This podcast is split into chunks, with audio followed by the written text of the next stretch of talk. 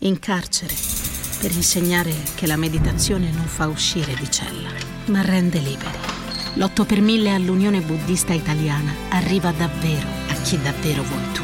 8 per 1000 unionebuddista.it Avete mai pensato che anche chi non ha vissuto le nostre stesse esperienze può capirci?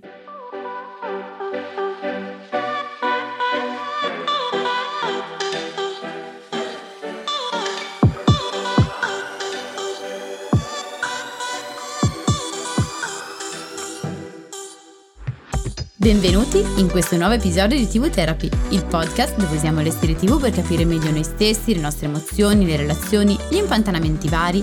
Io sono Alessia, psicologa e psicoterapeuta e su Instagram mi trovate come Io non mi stresso. E io sono Giorgia, scrivo di serie tv e su Instagram mi trovate come Tellist, che è un blog che racconta le serie tv come meritano. Allora, l'annuncio con cui è necessario cominciare è che questo è l'episodio che chiude la seconda stagione di TV Therapy in gergo seriale. Esatto. Comunque siamo già alla seconda stagione, non sei emozionata? Sì. Va bene. Mamma mia.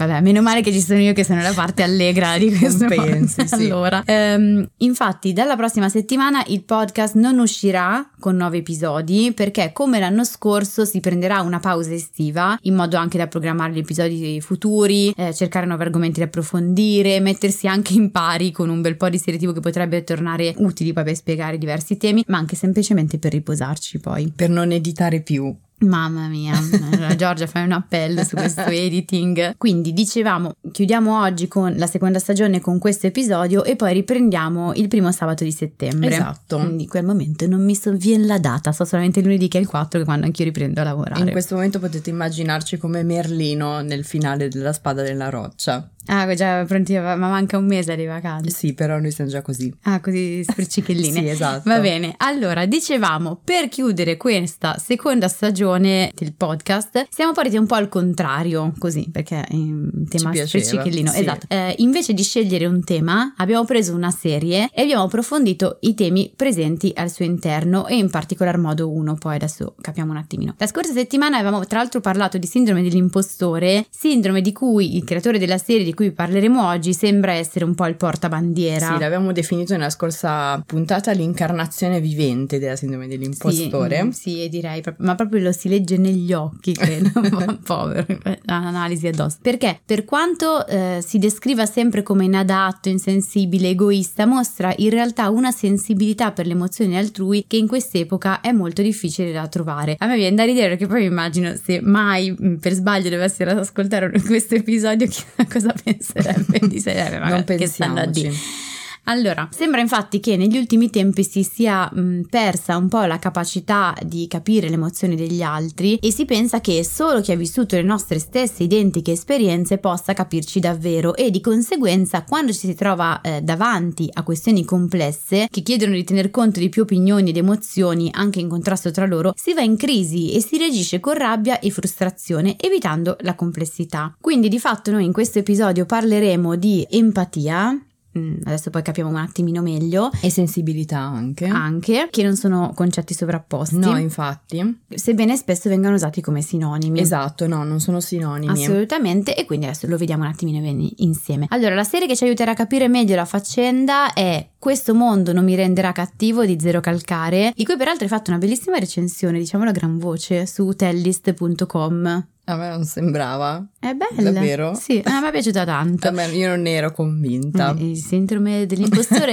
here we are! E in particolar modo vorrei prendere un pezzo tratto proprio dal- dall'articolo Mm. che hai pubblicato appunto sul, sul blog Tellist. Il pezzo è questo: È il raro conforto di sapere come ci sia ancora qualcuno in grado di maneggiare la sensibilità altrui senza per forza sovrapporla alla propria. E per me questa è la sintesi perfetta. Quindi arrivederci e grazie, abbiamo finito l'episodio. E io dovrei editare pochissimo. Esatto, e invece no, andiamo avanti. Allora, vai con un momento enciclopedico così capiamo meglio di cosa stiamo parlando. Ok, allora, non so se posso riprendermi da questo pezzo di mia recensione, perché io faccio così, non sono mai convintissima, poi dopo quando li rilego a distanza di mesi e di anni dico, ah, ma l'avevo scritto io.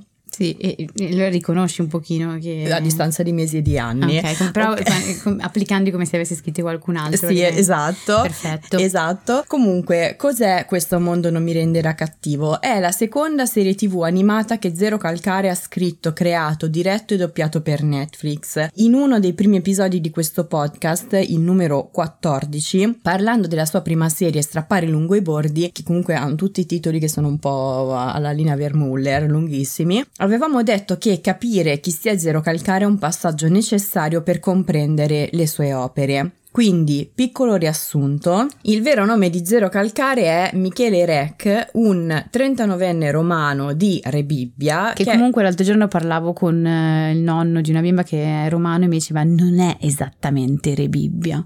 Ma? Eh, non mi ricordo il nome. Eh, beh, allora è un aneddoto poco utile. È vero, però lui dice sempre Rebibbia. Beh, comunque, comunque, volevo dirlo. Ok, per facilitare, anch'io cambio sempre il paese dove vivo per facilitare, dico sempre quello più grande di fianco. Allora, ehm, chi è Gero Calcare? È considerabile il principale fumettista italiano del momento, non tanto perché sia il più bravo, questa è una considerazione secondo qualcuno opinabile in cui anche l'altra volta non avevamo osato addentrarci. Ma anche perché è il più bravo, come fai a definire? No, infatti. Cioè, che classifica è? No, infatti, anche perché sennò ci sarebbe un solo fumettista fumettista, bensì perché era da tanto tempo che un fumettista italiano non riusciva con le sue opere a uscire dalla nicchia del fumetto e unire lettori diversissimi tra loro, molti dei quali non abituati peraltro a leggere fumetti. Io che non li ho letti per anni, perché li leggevo anni fa perché il mio amico Nicco, che spesso cito e che saluto perché so che ascolta questo podcast, mi passava tipo Ratman, eccetera, cercando di invogliare... No, Ratman è interessante, però poi non sono una grande appassionata di fumetti, invece quelli di Zero Calcare poi li ho, li ho apprezzati e da lì ne ho presi anche altri. Bene, basta. Brava. Ci tenevo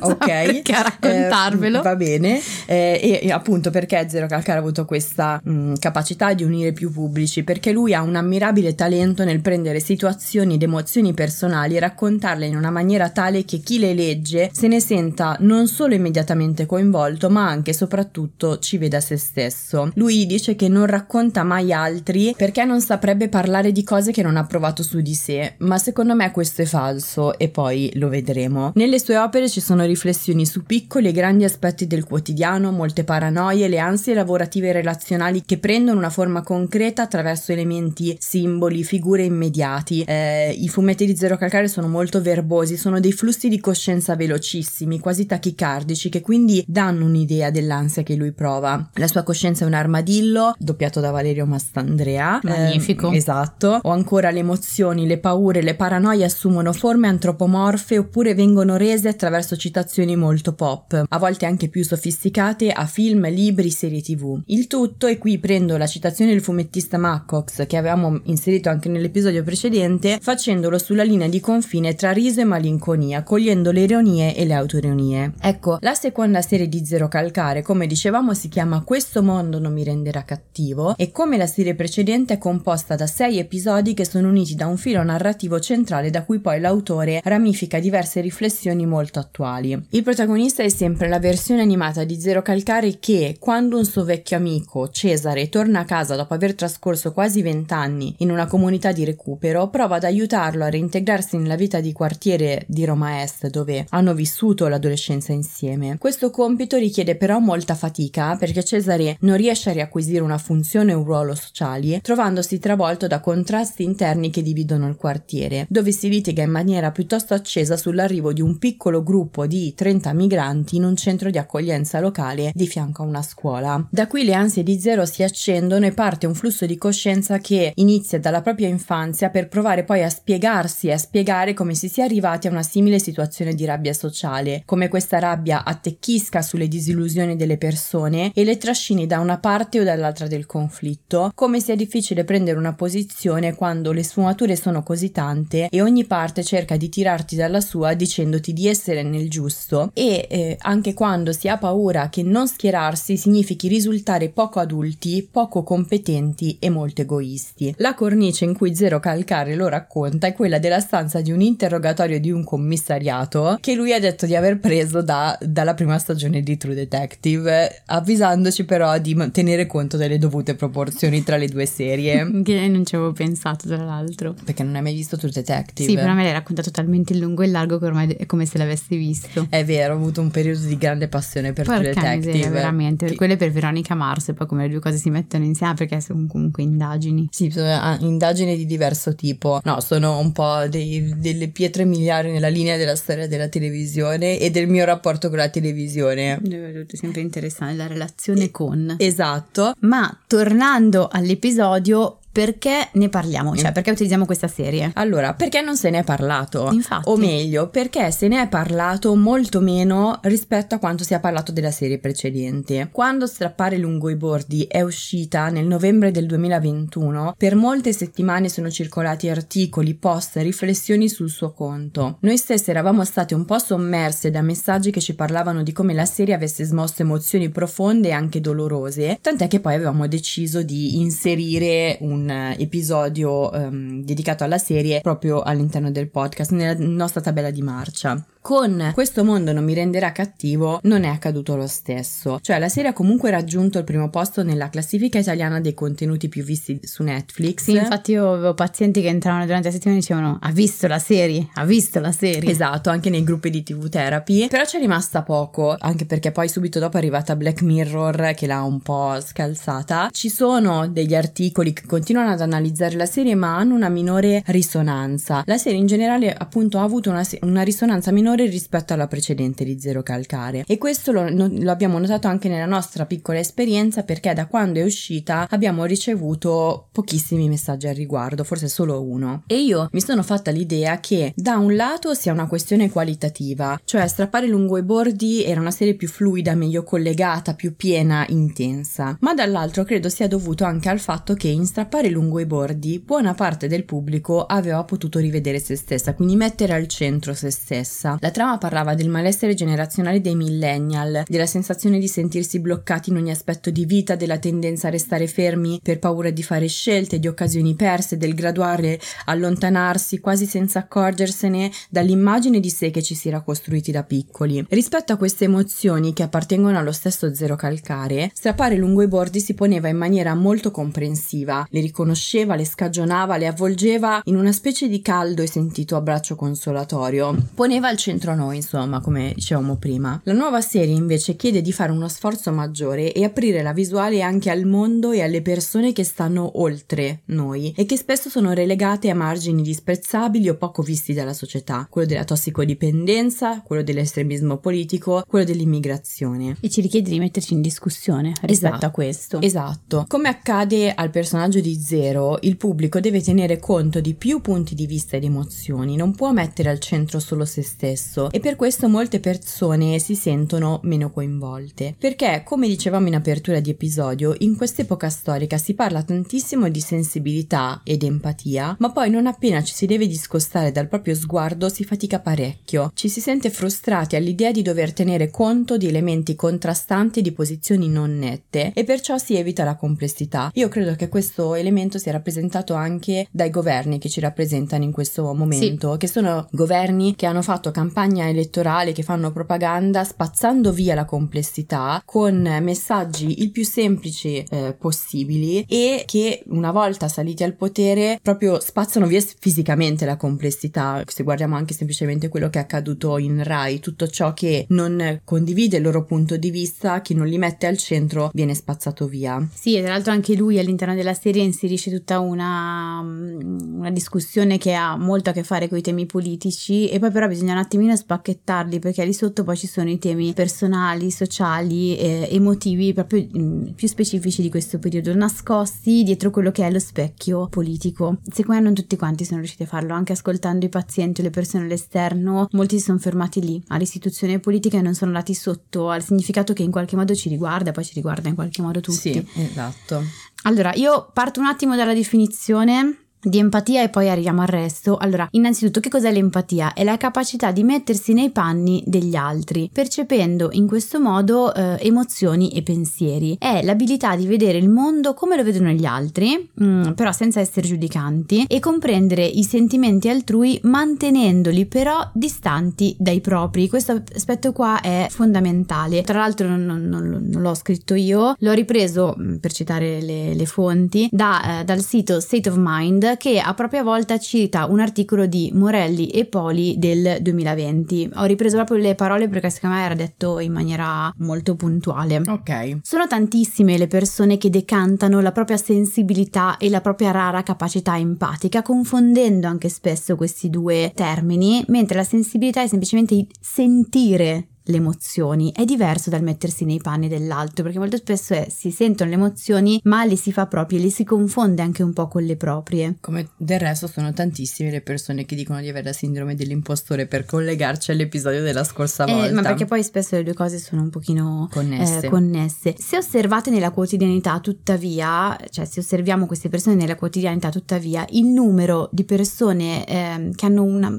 capacità empatica ben sviluppata scende vertiginosamente. Questo perché mettersi nei panni degli altri è facile finché gli altri sono simili a te o finché hanno panni che in qualche modo ti piacciono, ti fanno tenerezza, che reputi dalla parte dei buoni o magari dalla parte dei vessati. Ma è ben più difficile mettersi nei panni di una persona che non si propone come mite, docile e piacevole. A me su questo vengono sempre in mente le donne vittime di violenza, ma anche i bambini maltrattati su cui hai fatto un monologo qualche episodio mm-hmm. fa. Per cui finché rientrano nella categoria categoria appunto del docile, mite, accondiscendente, passivo, compiacente, buono, ci sono alcune persone che subiscono dei maltrattamenti che rientrano no, più mm-hmm. in questa diciamo forma, eh, allora ci si attiva. Ma se cogliamo in queste persone che sono vittime no, poi di, di, una violenza una sfumatura di rabbia e di aggressività, allora queste persone è come se entrassero in un altro campionato, quindi sono quelli che se la cercano, sono i cattivi, sono i bambini anche cattivi a volte, eh, perché sui bambini maltrattati è incredibile come ci si passi davanti a volte senza rendersene conto, a meno che non siano compiacenti. E eh, si pensa anche un po' se questa persona si mostra più arrabbiata e aggressiva, eh, ma allora un po' se l'è voluta, eh. Ecco, l'empatia invece è quella cosa che permette di capire l'altra persona, il suo bisogno, le difficoltà, più in generale le sue emozioni, anche se in generale quella persona non ci va a genio, anche se fa di- delle cose diverse rispetto a quelle che faremmo noi. Quindi non parte la chat di WhatsApp sul bambino che è molto agitato e magari picchia i suoi compagni compagni, ma la persona empatica dice sai che c'è, o magari la faccio pure partire la chat di WhatsApp, ma per, ma per capire che cosa sta succedendo a quel bambino, non per isolarlo. E questo ovviamente richiede uno sforzo di pensiero e di sentire decisamente maggiori, richiede di tirar fuori il proprio lato umano in modo più complesso e di saper guardare diversi strati propri e altrui, che non è affar semplice, insomma. Ecco,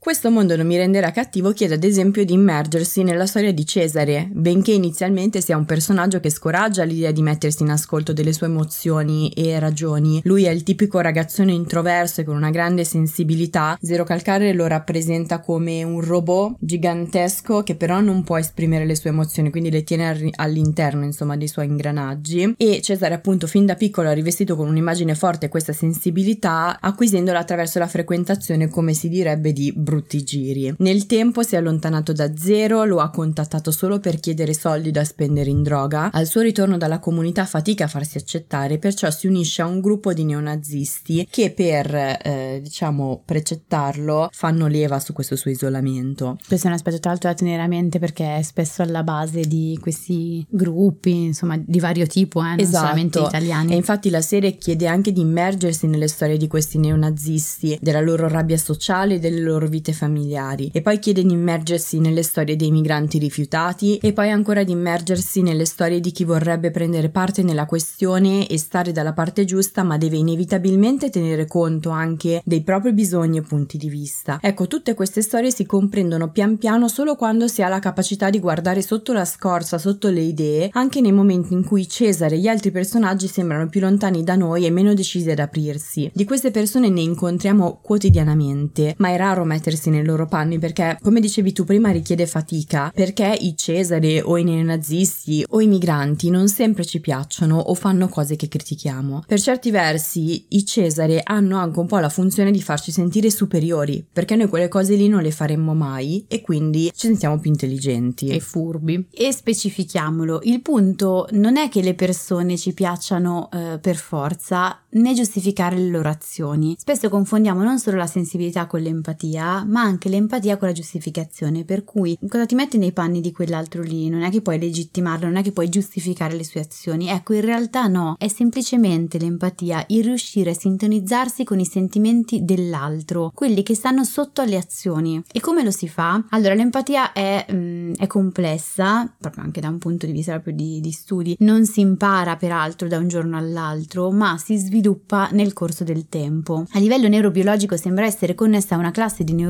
chiamati neuroni specchio, la cui scoperta orgoglio italiano è eh, relativamente recente perché risale agli anni 90, primi anni 90, 1992. Cosa sono i neuroni specchio? Sono neuroni motori che si attivano non solo nel momento in cui effettuiamo un'azione, ma anche nel momento in cui quell'azione viene osservata, cioè nel momento in cui osserviamo qualcun altro fare quell'azione. Quindi vedo qualcun altro che fa l'azione, si attivano aree del cervello analoghe a quando siamo noi a svolgere quella stessa azione lì con lo stesso gesto, ad esempio. Quindi vedete che di fatto funziona come eh, uno specchio. Questo peraltro è anche uno dei meccanismi alla base della TV therapy, perché ci sono ricerche che mettono in luce come in ambito eh, cinematografico, cioè fanno proprio degli studi a livello sì. di neuroni specchio e, e, cinema in quel caso, sì. sia mh, possibile che in presenza di alcune scene che coinvolgono in maniera globale i neuroni specchio, questi si attivino come se fossimo noi a vivere quelle scene. Quindi quando ci chiediamo perché davanti a una certa scena, davanti a un certo passaggio di una serie, abbiamo delle eh, sensazioni così forti come quasi ci fossimo dentro, ecco è per questa ragione qui, o almeno questa è una delle ragioni. Mi viene in mente quel racconto che avevi fatto tantissimi episodi del po- in uno dei primi episodi del podcast dove avevi raccontato di aver visto Fast and Furious al cinema ed essere uscita sfrecciando, però avevi una Matiz in mano. Bandura sarebbe stato comunque fiero di me perché Bandura che ha fatto tutta una serie di ricerche nell'area della psicologia sociale, aveva fatto tutta una serie di, di esperimenti in cui eh, questi, vabbè, facendola in breve, questi bambini osservavano un adulto che non so, tipo prendeva, picchiava un bambolotto e poi loro in qualche modo replicavano l'azione, avevano più probabilità di mettere in atto comportamenti aggressivi. E poi alla base c'è lo, lo stesso meccanismo quindi sì forse anche quello di Fast and Furious è un po' lo stesso però è pericoloso. Eh, mm, hai fatto una cosa che non si faceva. No ma non alla guida cioè mi sentivo ma poi non l'ho messa in pratica sull'acceleratore anche perché credo che non avessi una macchina adeguata. No esatto.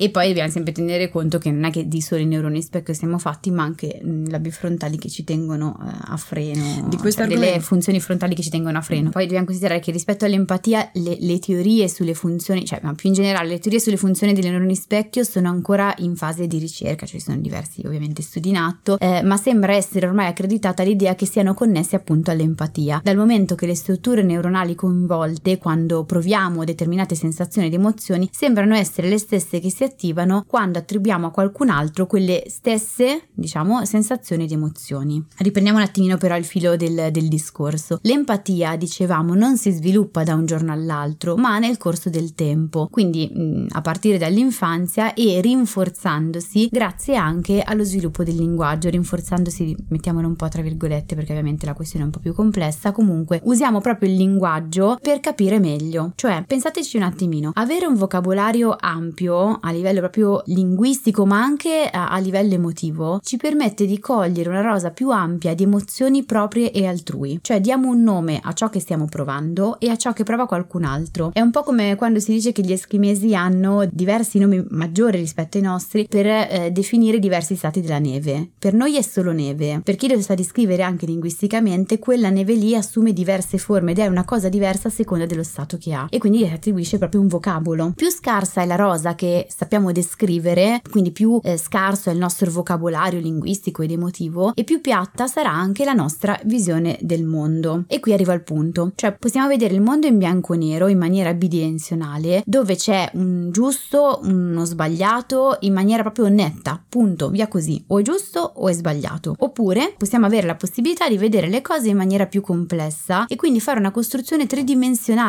delle cose che vediamo, ma anche delle persone stesse. Quindi quando vediamo la persona, non so, prendiamo come nel caso della, della serie, vediamo la persona neonazista, possiamo dire giusto, sbagliato, punto lì fermarci, oppure fare una lettura più complessa dell'altra persona, che non significa significa essere d'accordo o meno, ma significa osservare, sentire, domandarsi, eh, capire pur senza condividere, giustificare o legittimare le altrui azioni. Sì, anche la serie di Zero Calcare parte da una visione apparentemente in bianco e nero dei personaggi e forse come tu dicevi prima è qui che si è fermato chi ha visto la parte più superficiale della serie e non è riuscito ad andare oltre. E questa visione in bianco e nero riguarda ad esempio anche gli amici stessi del protagonista. Secco, che viene presentato come molto taciturno, quasi indifferente nei confronti del mondo che lo circonda, prima sembrava avere una sola frase precaricata, cioè la famosissima andiamo a pigliar gelato, ma pian piano fa emergere una capacità di esprimere profondità. Io ho riguardato e continuo a riguardare in loop la scena in cui lui dice che eh, Zero Calcare non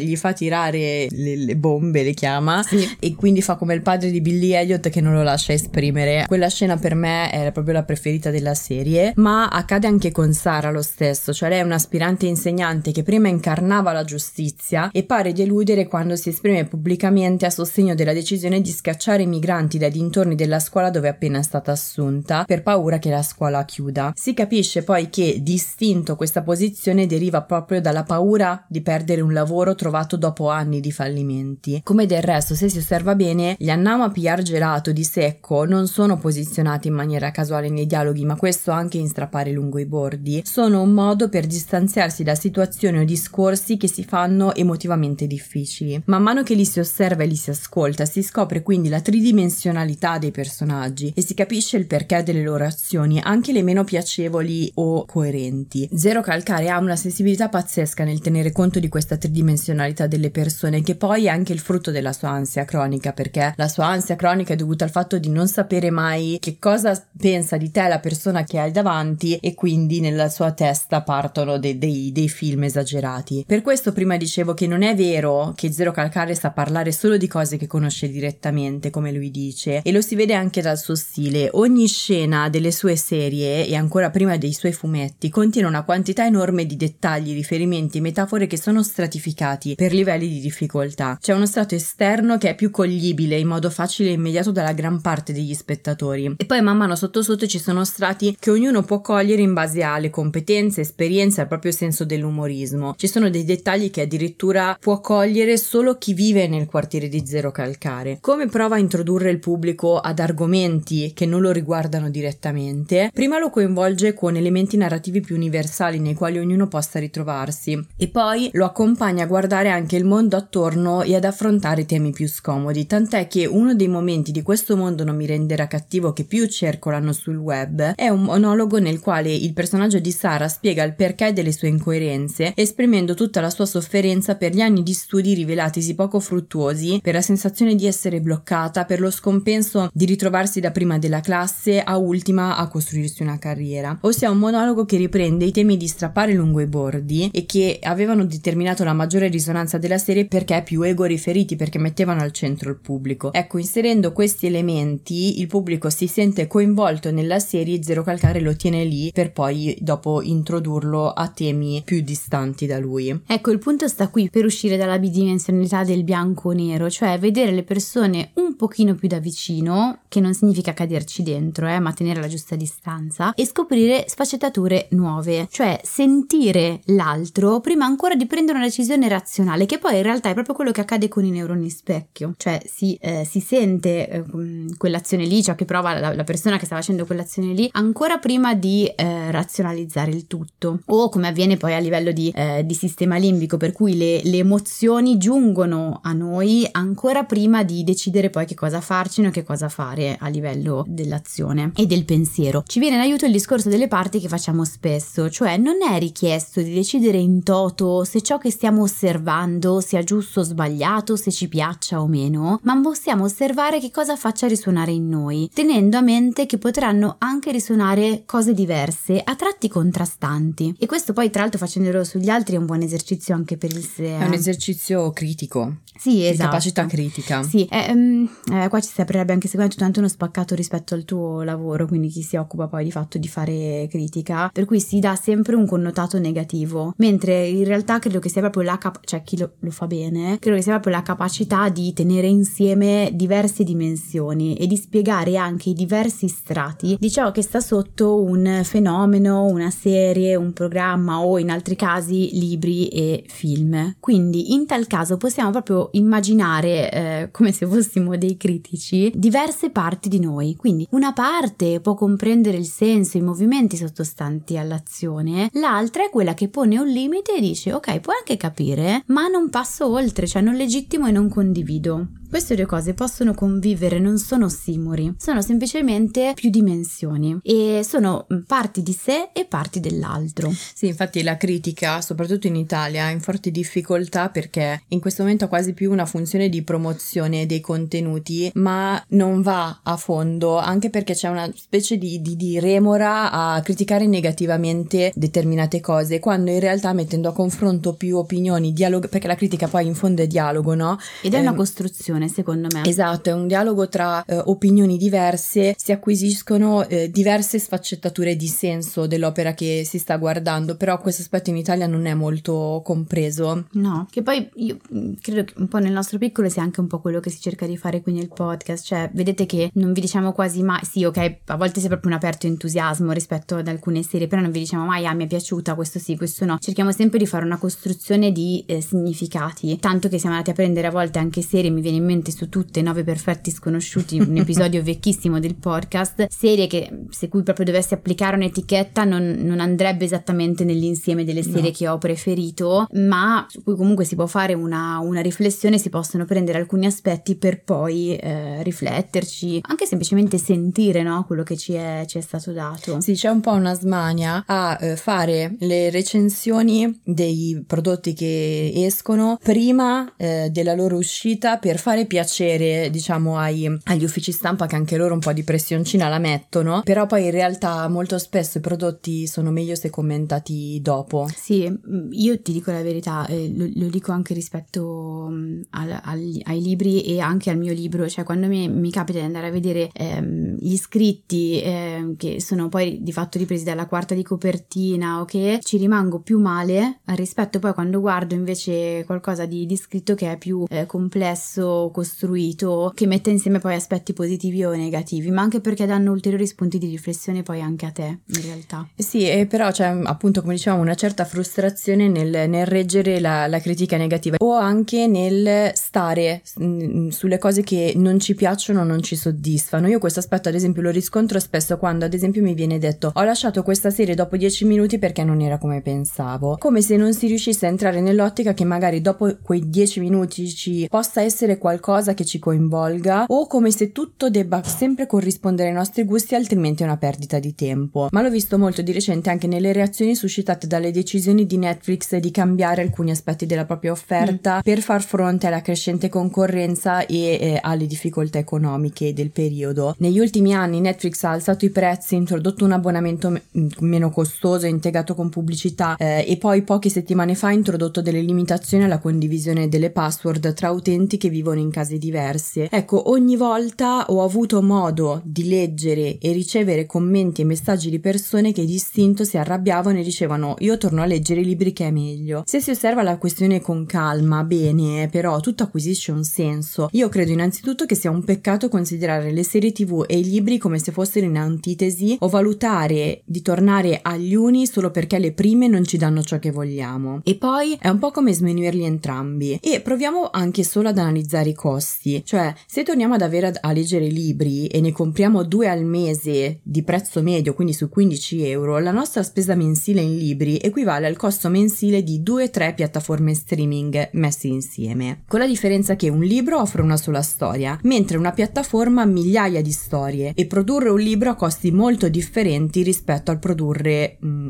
una o più serie tv. Ecco che forse anche qui si applica il concetto del bianco e del nero o libri o serie e ci si arrabbia di fronte alla complessità. Sì, in questo caso se posso ci si arrabbia anche rispetto a un'altra cosa che è il percepire il non stai facendo ciò che voglio come un non mi stai capendo, come un allora devo andare, se non fai esattamente ciò che voglio, ciò che mi aspetto devo andare via e anche il cogliere tutto ciò che è critica ma ripeto in maniera anche molto eh, costruita e tridimensionale come se fosse un giudizio, cioè viene bollato lato ciò che non è positivo, ciò che non mi piace, come un giudizio. Questo Sì. lo vedo spessissimo anche in terapia. Sì. Se mi stai dicendo tu terapeuta una roba che non mi piace, non digerisco bene, io non avrei detto di me, allora vuol dire che mi stai giudicando e non stai facendo bene il tuo lavoro. Mhm. Senza riuscire a capire che in realtà è proprio una costruzione eh, tridimensionale di aspetti, diciamo, positivi, negativi, ma soprattutto senza dargli un'accezione positiva o negativa. È un racconto che facciamo. Sì, infatti anche rispetto appunto ai cambiamenti portati da Netflix, anche qui è una questione di sensibilità perché alla fine ci lamentiamo perché non veniamo pagati abbastanza se facciamo, non so, gli stage gratis, ma poi pretendiamo di avere gratis o a bassissimo prezzo quello che per altri è un lavoro ad alta spesa e richiede ingenti sforzi intellettivi e finanziari. Cioè si dà valore al proprio lavoro, ma non si riesce a fare lo stesso con quello altrui. Poi certo le piattaforme ci hanno messo del loro, nel senso che sono arrivate dieci anni fa dicendo che sarebbero state diverse dalla televisione, che non avrebbero avuto bisogno di pubblicità, di prezzi alti, eh, vi do tutto quasi gratis eh, e poi invece si sono rese conto che se la televisione lineare ha determinate strutture da così tanto tempo è perché quelle strutture sono necessarie a tenerle in vita, far funzionare la macchina e se ne stanno accorgendo adesso. Sì, anche se credo che questo poi discorso sull'empatia debba tener conto moltissimo del tempo. Cioè noi pensiamo che formulata un'idea o percepite alcune emozioni rispetto a qualcosa, che sia la piattaforma, che sia una persona, una relazione, basta quelle rimangano cristallizzate nel tempo, senza darci mai modo di vedere come eh, le sensazioni, le percezioni cambino nel corso del tempo. Cioè stiamo parlando di dieci anni in cui cambiano i fenomeni, in cui cambiano i costi, in cui cambiano anche le richieste, immagino, degli spettatori Sì. e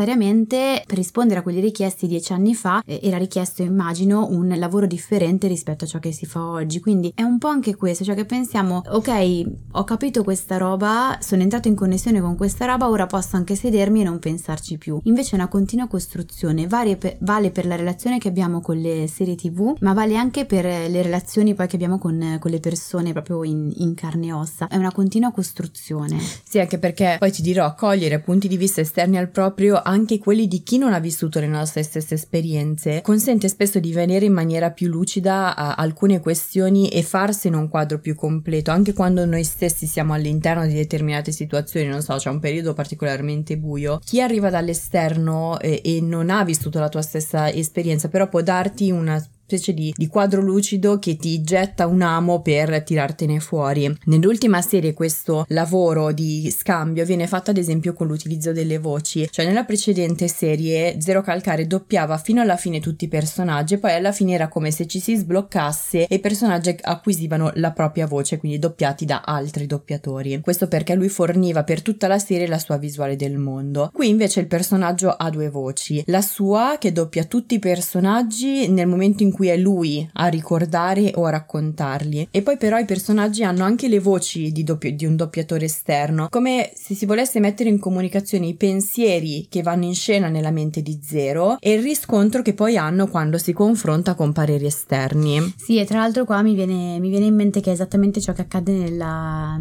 a livello di empatia, cioè l'empatia è una costruzione a più voci. Ci sono dei pezzi miei perché inevitabilmente colgo quell'emozione in una certa maniera perché ha una certa storia, perché, e qui rientra in gioco, ho un certo tipo di sensibilità anche. Poi dipende anche l'uso che ne faccio, dipende anche da questo. E poi c'è la voce dell'altra persona, cioè quella cosa lì, in quella persona, come risuona. Sono sicura che risuoni allo stesso modo mio. Quindi torniamo alla definizione iniziale, che è il comprendere l'altro senza confonderlo col proprio, che è il pezzo poi credo fondamentale e molto difficile da fare. Quindi siamo giunti alla fine di questo episodio. Sì. Ok, quindi come sempre vi lasciamo con tre serie tv simili. Sì, e stavolta ho scelto tre cose che mettono un po' alla prova l'idea di dover tenere conto della complessità, ecco, che spaventa sempre un po'. In questo periodo storico mi sono impegnata per cercare dei titoli di cui non si parla più tanto. Dai, vai, Ok. la prima che sto leggendo in questo momento per la prima volta anch'io sono stata fan. È vero, mi ricordo. È The Affair, al momento su Sky e Now. È una serie del 2014 creata dagli stessi sceneggiatori di In Treatment. Ah, ecco perché mi piaceva allora. Sì, Ah. esatto, è di Agai Levi e e eh, una dei due,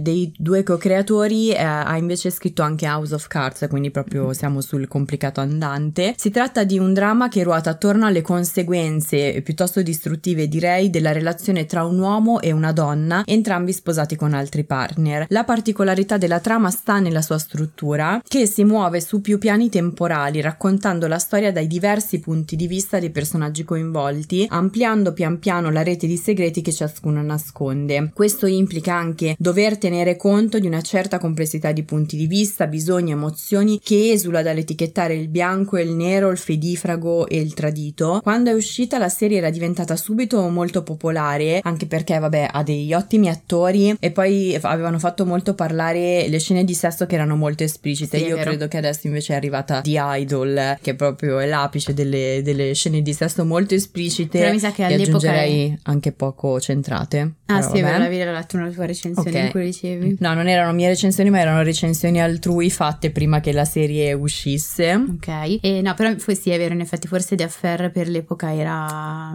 erano più esplicite rispetto alle altre serie sì, dell'epoca. Sì, era molto esplicita e poi vabbè, però nel corso delle cinque stagioni poi si è un po' affievolita fino a spegnersi totalmente. Sì, l'ho trovata un pochino meno tridimensionale man mano che andava avanti. Sì, si è un po' slabbrato il meccanismo del, del, dell'avanti e indietro dei diversi punti di vista. Chi invece non ha perso brillantezza nel corso delle sue 5-6 stagioni è The Good Fight, che al momento è ovunque. Su Prime Video, Paramount Plus e Team Vision, però bisogna mettere un po' insieme le stagioni perché non tutti i servizi streaming hanno tutte le stagioni. È lo spin-off del legal drama The Good Wife, incentrato sul personaggio mitico di Diane Lockhart, un'avvocata in procinto di andare in pensione che è costretta a tornare al lavoro a causa di uno scandalo finanziario che la tocca da vicino. Come nella serie madre, sia la trama orizzontale sia i casi legali di puntata costringono la protagonista e i vari personaggi che la circondano a confrontarsi in continuazione con le contraddizioni morali, politiche, sociali ed economiche nel, del nostro tempo. Io continuo a ribadire che una delle mie scene preferite è quella in cui lei è arrabbiatissima con Trump al punto da avere un'allucinazione in cui un livido sulla spalla di suo marito le parla di notte eh, con la voce di Trump. Quello mi sa che quel pass- non ho visto la serie io, però eh, quel passaggio lì ce l'ho Perché è fantastico presente. e questo spesso porta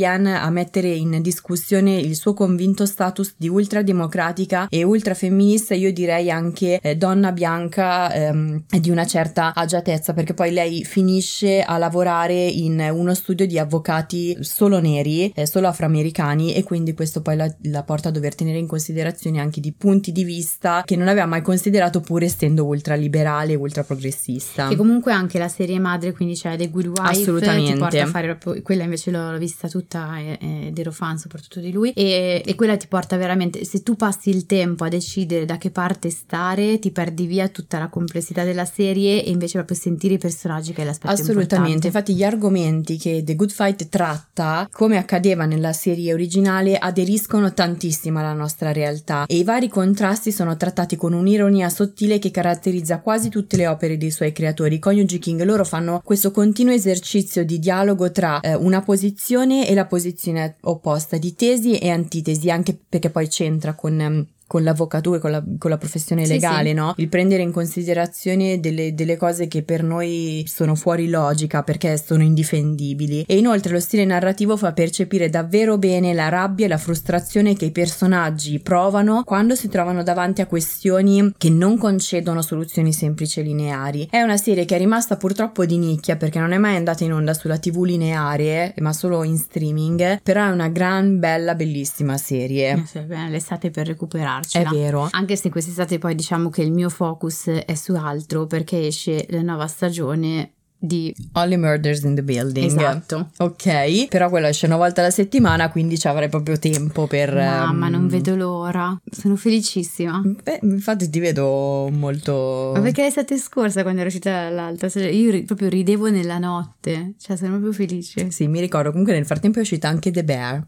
Eh, però negli Stati Uniti, poi in estate eh, No, no. uscirà anche in Italia, mi sembra il 16 luglio o il 16 agosto, quindi una delle due date. Allora, la terza serie, anche lei è una gran bella miniserie, si difende bene, è Catch 22, al momento su Sky e Now. È una miniserie dall'umorismo molto nero, tratta dal romanzo Comma 22 pubblicato nel 1961 da Joseph Heller. C'è Christopher Abbott che interpreta un soldato americano che è stato arruolato come bombardiere durante la seconda guerra mondiale e si trova in una base militare collocata su una fittizia isola italiana. I, I colori sono fantastici di questa serie. I suoi grattacapi iniziano quando il numero di pericolose missioni che dovrebbe compiere continua ad aumentare per via delle ambizioni narcisistiche di un suo superiore, che è interpretato da George Clooney e che in sostanza praticamente manda a morire i soldati per il suo ego. Che poi Eh, è ciò che accade anche in ehm, questo mondo non mi renderà cattivo, lì non vengono le persone, le lotte un po' di quartiere vengono utilizzate lì sì, anche forse per l'ego, ma soprattutto per spostare l'attenzione da eh, fenomeni e questioni politiche più importanti. Sì, e viene de- detto anche come le questioni politiche sfruttino il senso di isolamento o il senso di inadeguatezza di certi ceti della, della società per alimentare la loro rabbia sociale. Sì, quella modalità di far politica è un po' come chi fa fare le lotte tra cani. È vero. Manda gli altri a uccidersi per un divertimento e uno spostamento dell'attenzione proprio. È vero, hai ragione, la, la metafora è atroce, però è vero. Eh, ma l'ho usata apposta, atroce. Ecco, co- comunque, eh, ritornando a Catch 22, qui non ci sono i cani ma ci sono i soldati e quindi il rientro a casa eh, del protagonista continua a posticiparsi e eh, aumenta le sue probabilità di morire. Questo aviatore quindi decide di fingersi pazzo per essere esentato dalle missioni, però incappa in un paradosso burocratico secondo il quale chi è pa- che è il comma 22, secondo il quale chi è pazzo può essere esentato, ma se si chiede di essere esentati significa che non si è pazzi Cioè, mm, non ne esci più. Ti metti con le esatto. spalle al muro. Esatto. Quindi lui lo si vede fare cose sempre più folli e assurde, con ricadute pesanti sul suo stress psicologico che aumenta progressivamente, e tutto attorno gravitano dei personaggi grotteschi, eccentrici, bizzarri, ognuno con il suo modo per sopravvivere alle contraddizioni e alla disperazione della guerra. È una serie molto bella perché mh, c'è questo umorismo nero eh, che diverte, però poi al tempo stesso ci sono delle, delle scene che sono fortemente tragiche. È proprio il, il tragicomico alla Per eccellenza. Sì, esatto. E anche qua è riuscire a tenere insieme aspetti diversi che ci paiono contrastanti e in antitesi. Assolutamente, anche, anche qui la frustrazione del eh, non riuscire a trovare una via d'uscita quando la situazione si fa complessa. Qui, vabbè, parado- dal paradosso non, non si esce in questo caso. No, esatto.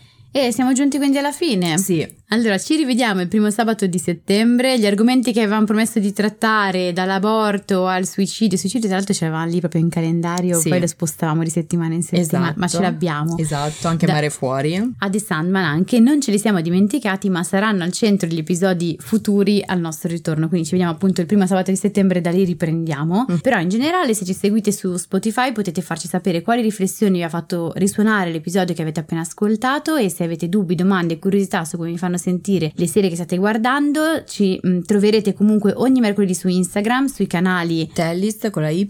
e su Io non mi stresso, ma anche qui solo fino a metà luglio ci fermiamo, il 16 di luglio che è una domenica ci fermiamo Sì. eh, anche con i vari box domande, però vi ricordiamo che la TV Therapy esiste anche come terapia di gruppo, quindi se volete rimanere aggiornati sui nuovi gruppi in partenza o inserirvi in lista d'attesa, seguite il podcast o iscrivetevi ai nostri canali. Buona estate. Buona estate, ciao!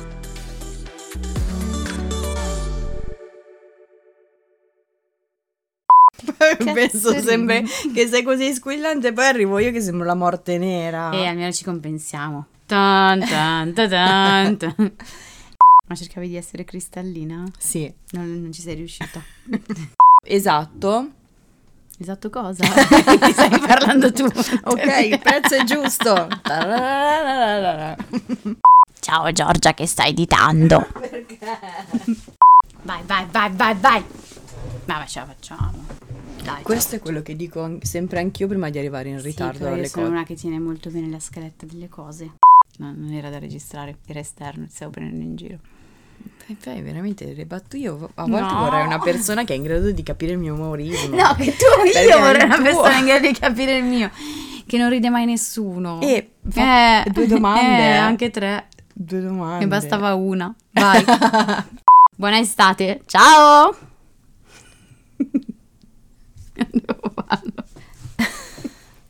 No, puoi farlo ma senza urlare. Se a volte ti senti così, ti serve la formula dell'equilibrio. Yakult Balance, 20 miliardi di probiotici LCS più la vitamina D per ossa e muscoli.